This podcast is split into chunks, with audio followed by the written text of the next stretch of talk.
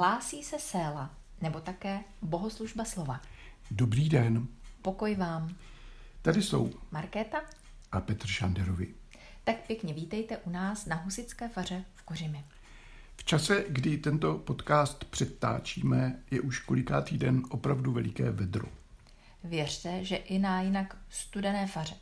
I když možná, až to budete poslouchat, už bude po vedrech. No, uvidíme. Uvědomujeme si, že žijeme v proměnách času. Klima se mění, mění se náš svět i společnost. V těchto proměnách chceme slyšet, co Bůh říká svému lidu. To je také smysl tohoto našeho virtuálního setkání. Zastavme se nyní v tiché modlitbě a pokusme se prostě spočinout v boží přítomnosti.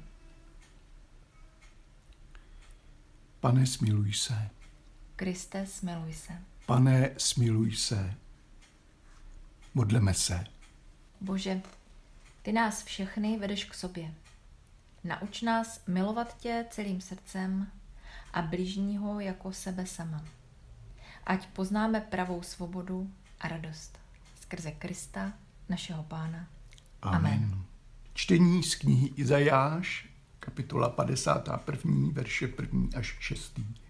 Hospodin připomíná Izraeli jeho počátky, aby ho učil důvěřovat své spáse navzdory vší slabosti a dalším překážkám. Slyšte mě, kdo usilujete o spravedlnost, kdo hledáte hospodina. Pohleďte na skálu, z níž jste vytesáni, na hlubokou jámu, z níž jste vykopáni. Pohleďte na Abrahama svého otce a na Sáru, která vás v bolestech porodila. Jeho jediného jsem povolal, požehnal jsem mu a rozmnožil jsem ho. Hospodin potěší Sion, potěší všechna jeho místa, jež jsou v troskách. Jeho poušť změní, bude jako Eden. Jeho pustina jako zahrada hospodinova. Bude v něm veselí a radost, vzdávání díků a prospěvování. Věnuj mi pozornost, můj lidé, můj národe, naslouchej mi.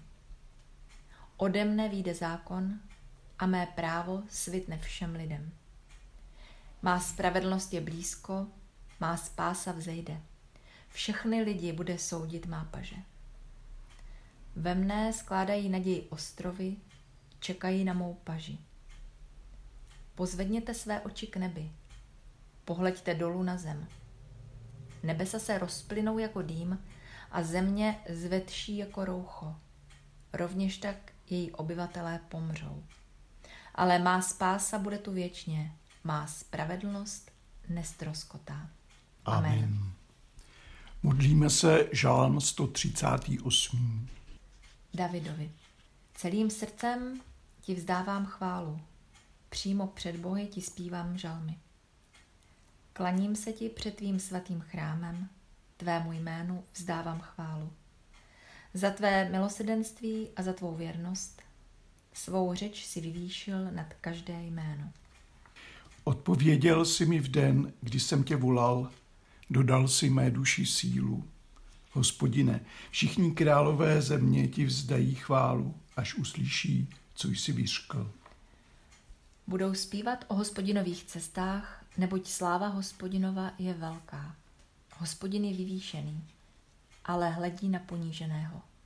Z dálky pozná domýšlivce. I když jsem v soužení, ty mi zachováš život. Vstáhneš ruku proti hněvu mých nepřátel a tvá pravice mě spasí. Hospodin za mě dokončí zápas. Hospodine, tvoje milosedenství je věčné. Neopouštěj dílo svých rukou. Amen. Amen. Čtení z listu Apoštola Pavla Římanům, kapitoly 12, verše 1 až 8. Uslyšíme, jakým způsobem máme slavit Boha a jak máme každý svým osobitým darem sloužit v církvi. Vybízím vás, bratři, pro boží milosedenství, abyste sami sebe přinášeli jako živou, svatou, bohumilou oběť. To ať je vaše pravá bohoslužba. A nepřizpůsobujte se tomuto věku. Nýbrž proměňujte se obnovou své mysli, abyste mohli rozpoznat, co je vůle Boží, co je dobré, Bohu milé a dokonalé. Každému z vás říkám na základě milosti, která mi byla dána. Nesmýšlejte výš, než je komu určeno, ale smýšlejte o sobě střízlivě, podle toho, jakou míru víry udělil každému Bůh. Jako je v jednom těle mnoho údů a nemají všechny stejný úkol, tak i my, ač je nás mnoho, jsme jedno tělo v Kristu a jeden druhému sloužíme jako jednotlivé údy. Máme rozličné dary podle milosti, která byla dána každému z nás. Kdo má dar prorockého slova, ať ho užívá v souhlase s vírou. Kdo má dar služby, ať slouží. Kdo má dar učit, ať učí. Kdo dovede povzbuzovat, nechť povzbuzuje. Kdo rozdává, ať dává upřímně. Kdo stojí v čele, ať je horlivý. Kdo se stará o trpící, ať pomáhá s radostí. Amen. Amen. Aleluja, aleluja, aleluja. Čtení Evangelia podle Matouše, kapitoly 16. verše 13. až 20. Petr u Cezareje Filipovi vyznává Ježíše jako mesiáše. Když Ježíš přišel do končin Cezareje Filipovi, ptal se svých učedníků. Za koho lidé pokládají syna člověka? Oni řekli, jedni za Jana Křtitele, druzí za Eliáše, jiní za Jeremiáše nebo za jednoho z proroků. Řekne jim, a za koho mě pokládáte vy? Šimon Petr odpověděl, ty jsi Mesiáš, syn Boha živého. Ježíš mu odpověděl, blaze tobě, Šimone Jonášův, protože ti to nezjevilo tělo a krev, ale můj otec v nebesích. A já ti pravím, že ty jsi Petr a na té skále zbuduj svou církev a brány pekel ji nepřemohou. Dám ti klíče království nebeského. A co odmítneš na zemi, bude odmítnuto v nebi. A co přijmeš na zemi, bude přijato v nebi. Tehdy nařídil učedníkům, aby nikomu neříkali, že je Mesiáš. Amen. Amen. Počátky. Sestry a bratří. Starý zákon a evangelium dnes odkazují na tajemství počátků. V jakém smyslu? Abraham a Sára ve starém zákoně a pak v Evangeliu Šimon Petr. V obou případech to také nějak souvisí se skálou. O skálách v Bibli, tedy hlavně ve starém zákoně, vím maličko své. Kdysi mi toto téma zadal pro dizertaci můj profesor starého zákona Vladimír Kubáč. Zadal mi téma a bohužel krátce na to umřel a já jsem nevěděl, co s tím, s tím tématem. Skála jako náboženský symbol. No ano, ale co o tom chcete napsat na aspoň 120 stran A4? Ale téma už nešlo změnit. Tak jsem se jí musel zabývat a nakonec mě to přivedlo do velmi zajímavých oblastí myšlenkového světa starověkého orientu. Skála je opravdu zajímavá. Eh, budí respekt, ale je mrtvá. Ovšem jenom pro nás. Pro starověkého člověka nikoli. Skála ta přetrvá věky. Proto má v sobě cosi božského. Skální terén zároveň nabízí dobré útočiště. Tak Izajáš říká Izraelcům, co mají strach, že zaniknou. Často to tak bývá. A my se taky někdy toho bojíme. Říkám si, proč se vlastně bojíme toho, že zanikneme? Co to v nás vlastně je? Ale zpátky k té hlavní linii. Prorok říká, podívejte se na své začátky. Na starého a neplodného Abrahama ze Sáru. Teď jste vlastně vůbec neměli být, ani tenkrát, a podívejte jste. Jenom si vzpomeňte, kdo způsobil, že neplodný pár na stará kolena přivedl na svět dítě. Jenom myslete na všechny ty předchozí generace mezi Abrahamem a vámi. Ale zpátky k tomu Abrahamovi a Sáře. Co z nich udělalo praotce a pramáti? Co předali svým potomkům? Vždyť z toho vlastně žijete i vy, i my. Cituji, i uvěřil Abram Bohu a on mu to započítal jako spravedlnost. Genesis 15.6. Nebyli dokonalí, měli své chyby, ale o to nejde. Jde o to, co měli. Cituji opět. Abraham věřil a proto uposlechl, když byl povolán, aby šel do země, kterou měl dostat za úděl. A vydal se na cestu, ačkoliv nevěděl, kam jde. Židům 11, 8. A další citát. Také Sára věřila a proto přijala od Boha moc, aby se stala matkou, ačkoliv už překročila svůj čas. Židům 11, 11. A v Evangeliu máme taky skálu.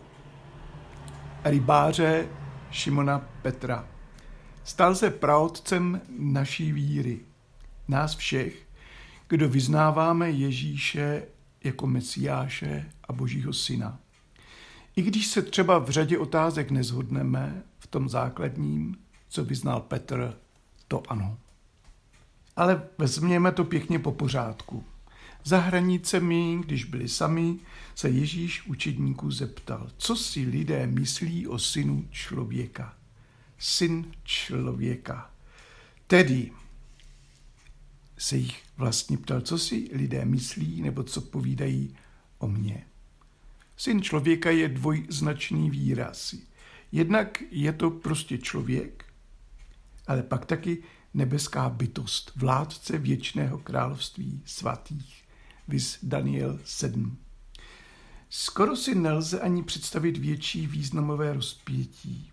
Co může mít společného vládce království svatých a prostě člověk?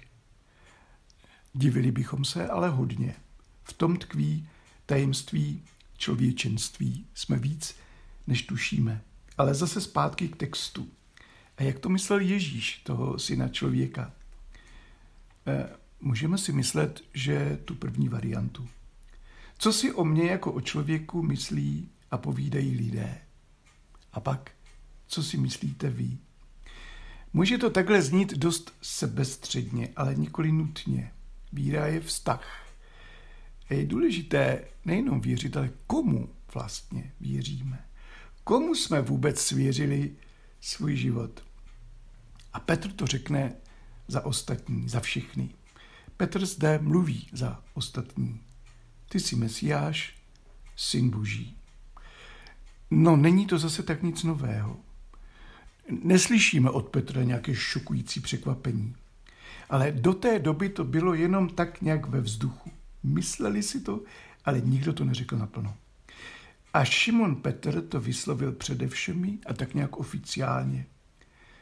Ta slova Mesiáš a syn Boží mohou být také vykládána eh, různě.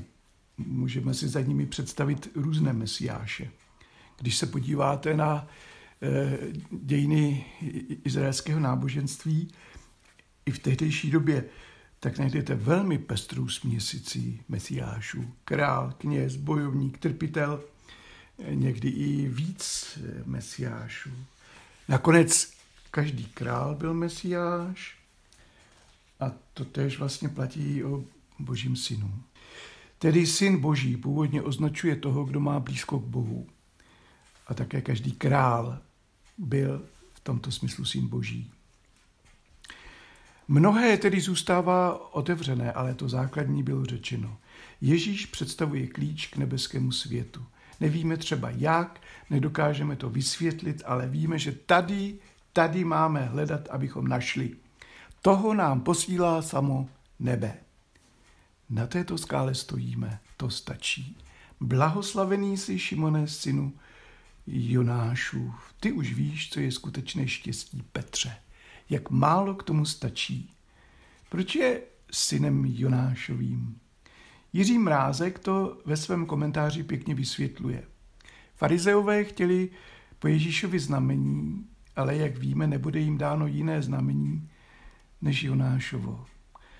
Toto není vůbec důležité, ale přijde mi vtipné, jak se ten rebelující a uremcaný Jóna, co obrátil to strašné Ninive, dostal na privilegované místo v Evangeliu. Ano, Jonášovo znamení. Šimona Petra to ťuklo. Proto patří do společnosti s Jonášem. Už ví aspoň něco o Mesiášovi a o božích cestách. Bůh mu to ukázal. Stalo se to v něm, v Petrovi, uvnitř. Neduněl hrom, netřásla se země. Petr prostě šel s Ježíšem a za Ježíšem a rozjasnilo se mu. Ježíš je ten klíč. Ježíš ve svém eh, lidství, křehkém, zranitelném a smrtelném, je klíčem cestou Boha k nám i naší k Bohu a zjevením. Ty jsi Mesiáš, syn živého Boha. To mi všechno. Z toho vyrůstáme a čerpáme. Jako počátek je to nabité možnostmi. Ze začátku totiž vyrůstá a rozvíjí se všechno další. Jsi Mesiáš, syn Boží. Na tomto poznání se bude dál stavět. Tato víra představuje sílu. Jakkoliv se to nezdá. Ani Šimon Petr není žádným superhrdinou. I on šlápne vedle. A hlavně bude pořád narážet na své limity. A v kritické chvíli dokonce Ježíše zapře. Také církev postavená na Petrovi není společností dokonalých a bezchybných. I ona naráží na své limity a dál bude narážet. A přece tato víra obstojí i proti samotnému peklu. Tím se myslí podsvětí, nebo hrob, nebo říše mrtvých. Řekové tomu říkali Hades. Proč tu ale Ježíš mluví o branách podsvětí?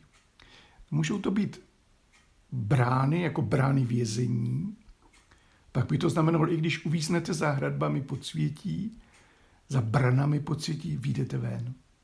Žádné překážky ani brány podsvětí vás neoddělí od Mesiáše. Mohou to být také brány, odkud podsvětí podniká své výpady v podobě různých pohrom a hrůz.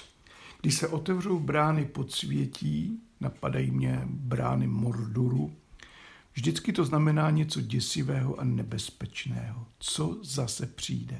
Nebojte. Žádné výpady ani hrůzy vás nepřemohou. Právě vaše slabost a zranitelnost se stává nositelem a dosvědčením boží moci. To vede k bázni boží. Právě proto cítíme takovou odpovědnost před Bohem. A tím se dostáváme k těm klíčům a moci rozvazovat a svazovat. Petrovo vyznání je klíčem k tajemství. Ani Petr však to tajemství nemá ve své moci. Petr ve vší skromnosti má klíč, aby otvíral. A to svazování a rozvazování znamená autoritu učit, vykládat, aplikovat a aktualizovat. Petra berou v nebi nesmírně vážně, píše Jiří Mrázek ve svém komentáři. To je smysl těchto slov. Tato moc klíčů a svazování znamená obrovskou odpovědnost. Dávej pozor Petře, Dávejme pozor, sestry a bratři, jak vykládáme a aplikujeme poselství písma. Ale v prvé řadě je to projev důvěry a zmocnění. Církvi, té malé církvičce, pošlapané a poplivané, jak říkal jeden můj učitel, této církvi se dostává autority. A k čemu jí má? Aby otvírala království, anebo aby zavírala, aby, nedej Bože, do něho nevlezl někdo nehodný. K čemu máme tuto moc a jak ji používáme? To jsou ty otázky, které jsou tak důležité. Amen.